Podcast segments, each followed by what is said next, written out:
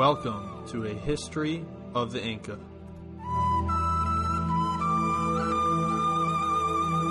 Episode 10 The Inca Ascension.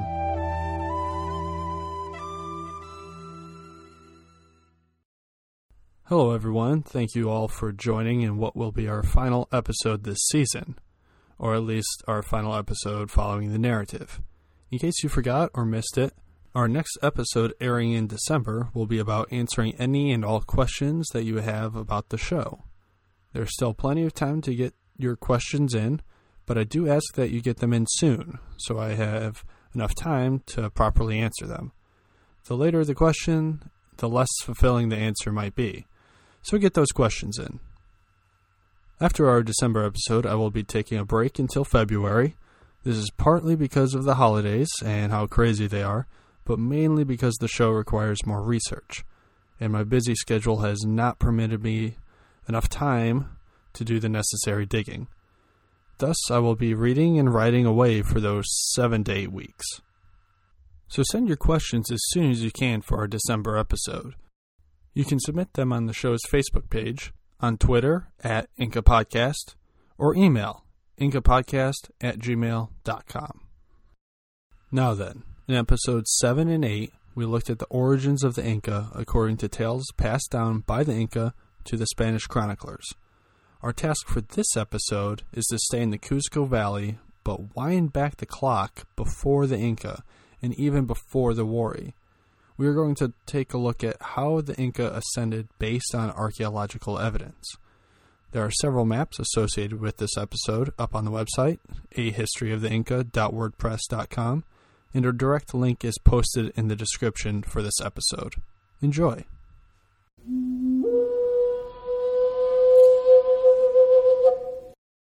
We are back sometime between 200 and 600 AD, during what is known today as the Cotacali period in the Cusco Valley.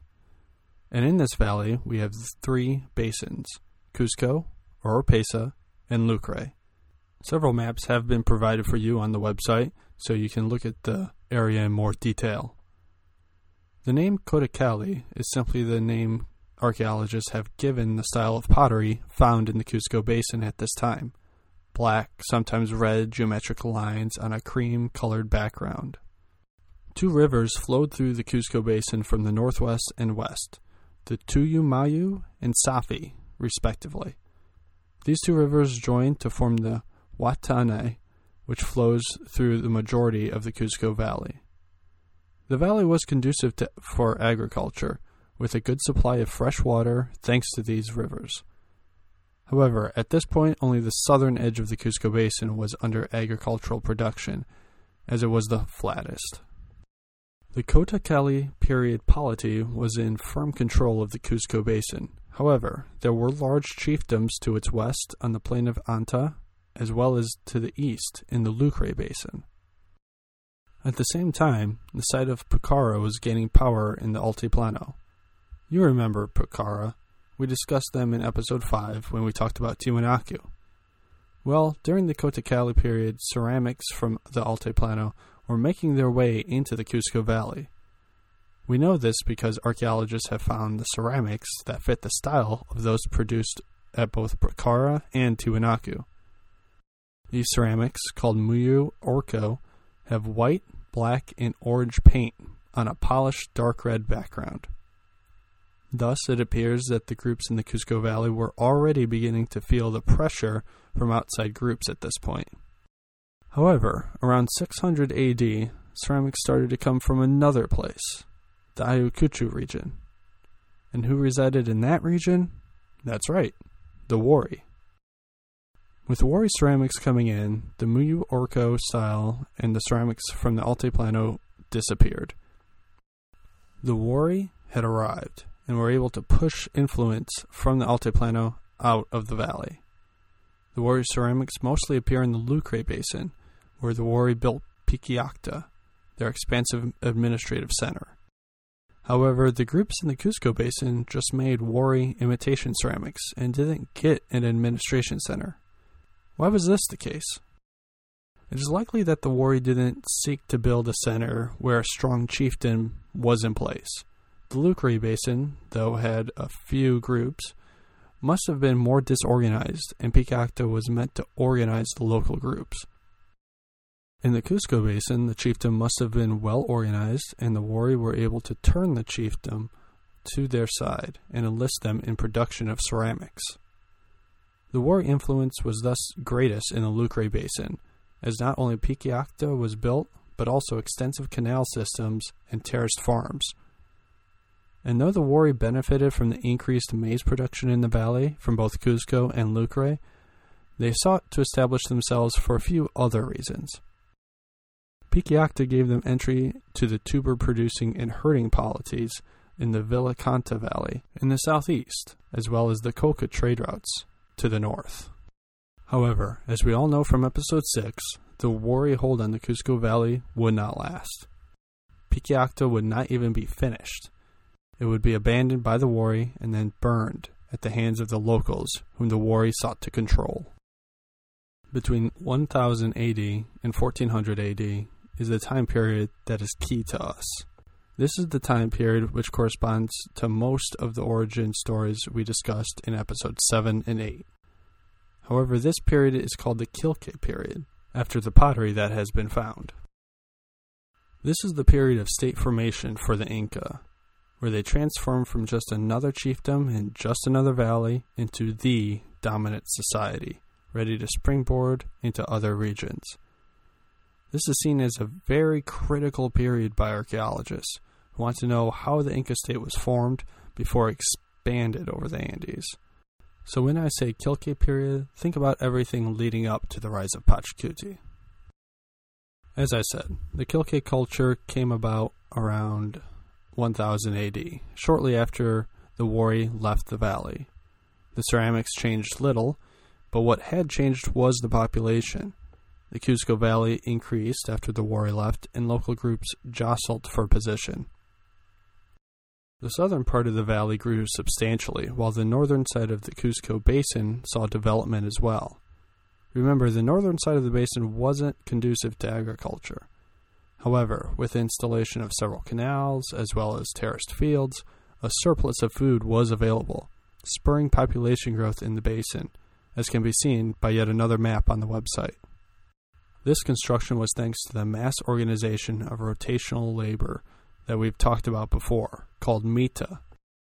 We will get into the weeds with Mita and what it meant for the Inca eco- economically and socially down the road. It has been at or near the center of many debates about the Inca and their society, and I hate to gloss over it because it is so important. However, to fully understand all sides of the argument over Mita, I need to do some more research. For now, though, just remember that Mita played an important role in the formation of the Inca state, and that we will continue to see why Mita was so important to the Inca as we continue with later episodes. Now then, settlements in the Cusco Valley were positioned for production and economic purposes, not for defensive ones, as we would find in an area where there was much political strife or invasion from other groups. A depopulated zone was created in the Oropesa Basin, which consolidated the population into larger settlements in the Cusco Basin.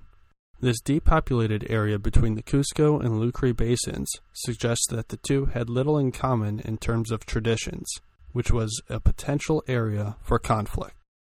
However, the Inca would attempt a lighter touch when bringing surrounding groups into their sphere of influence traveling immediately south of the Cusco Valley to the present day province of Paruro. Here, there are no defensive settlements related to the Killke period that have been found. There is also no evidence of fortresses at higher elevations, and the area appears to have been populated by undefended villages. There is also a large amount of Killke pottery present up to the Apurimac River further south. Archaeologist Brian Bauer suggests that the groups in this region were brought in early in the development of the state and without violence. One way that this may have been done was through marriage alliances. To the west and northwest were several groups that were brought in just like that. The Inca and Ayamaca established marriage alliances beginning with Capac Yupanqui, the fifth ruler, who married Kuri Hilpe.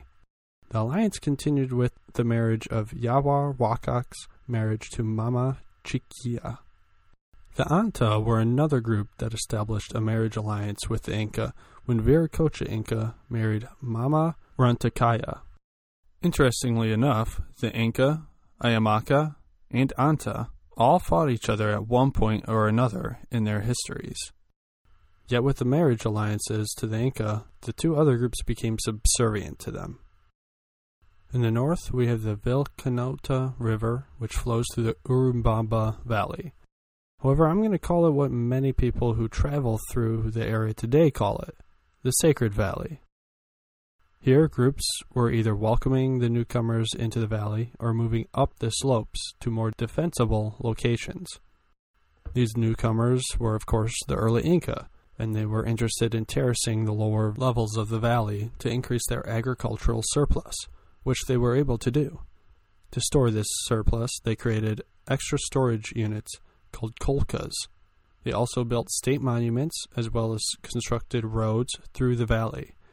And when I say they, I of course mean the Inca accomplished these feats through the Mita labor system.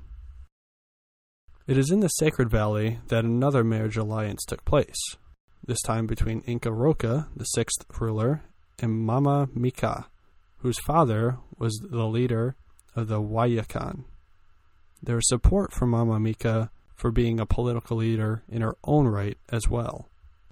Together, the two would expand the irrigation system in the Sacred Valley, making the precious resource of water more available in times of need.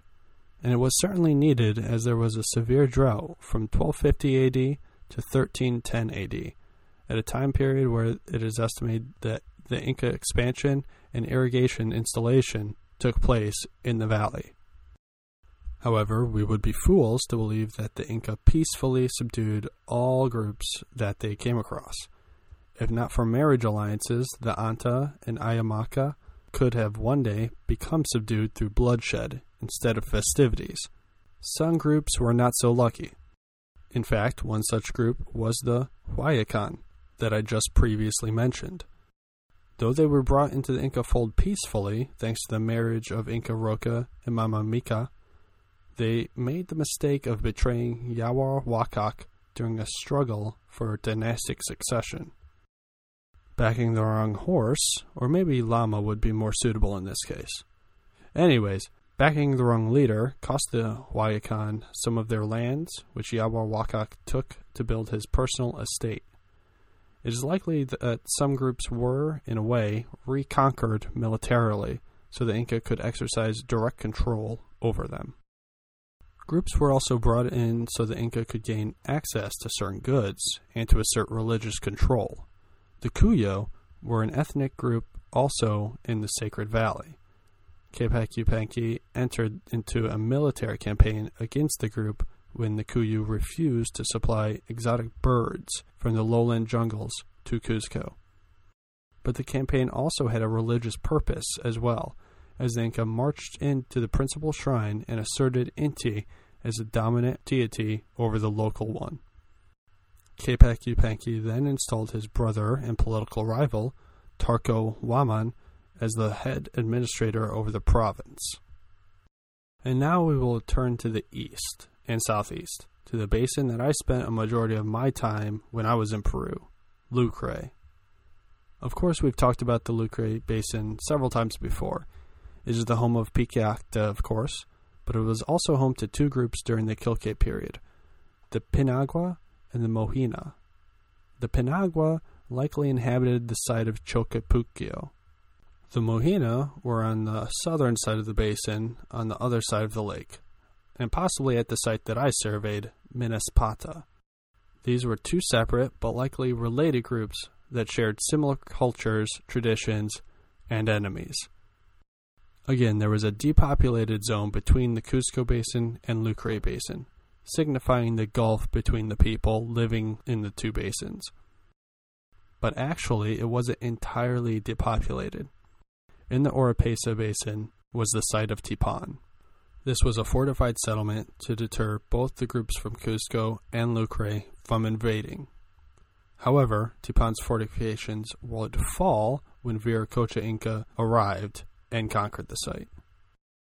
However, the Lucre Basin would not fall to the Inca just yet. Instead, the Inca expanded their influence past the basin and to the people of Waru. This group was brought in with a marriage alliance. Meanwhile, military victory in the Sacred Valley just to the north completed the envelopment of the Lucre Basin. With themselves cut off, the Pinagua and Mohina were soon brought to heel by the Inca. With the incorporation of these final groups complete, the Inca had secured their heartland. Of course, when I say secure, you should take that with a grain of salt. There almost certainly was resistance and rebellions against the Inca rule from time to time, and some we will get to. But the key thing to take away is that by the time of Pachacuti's victory over the Chanca, the Inca were a well organized state. This is somewhat a different picture than what was painted in the chronicles. The Inca apparently had allies or subjects around them to fend off the Chanca invasion. That isn't to say that the Chanca threat wasn't real. The Chanca likely posed a very credible threat to the Inca state as it stood. However, we must realize that the stories may stretch the truth a bit in the favor of Pachacuti, and the oral histories may have been changed to benefit him. Consider this Pachacuti was a usurper. We don't know if Inca Urco was truly a drunken fool, or if Pachacuti had the stories changed to make him out to be. Pachacuti's vision with Inti may have been a tool used to justify the overthrow of his brother and undercut his father's authority. It is even possible that some of Pachacuti's accomplishments were actually his father's. Because there are no written records that we know of, it is difficult to prove any of these theories and thus declare the oral histories wrong. But we can at least say this that by the time of Pachacuti, the Inca state was on solid footing based on archaeological evidence. The victory against the Chanca, though no doubt impressive, and Pachacuti's charismatic leadership were not the sole ingredients that catapulted the Inca to greatness. It was the foundation built over centuries that really allowed the Inca to become the most powerful civilization in all of South America. And this, my friends, is where we will leave the Inca for the time being. Their heartland is secured.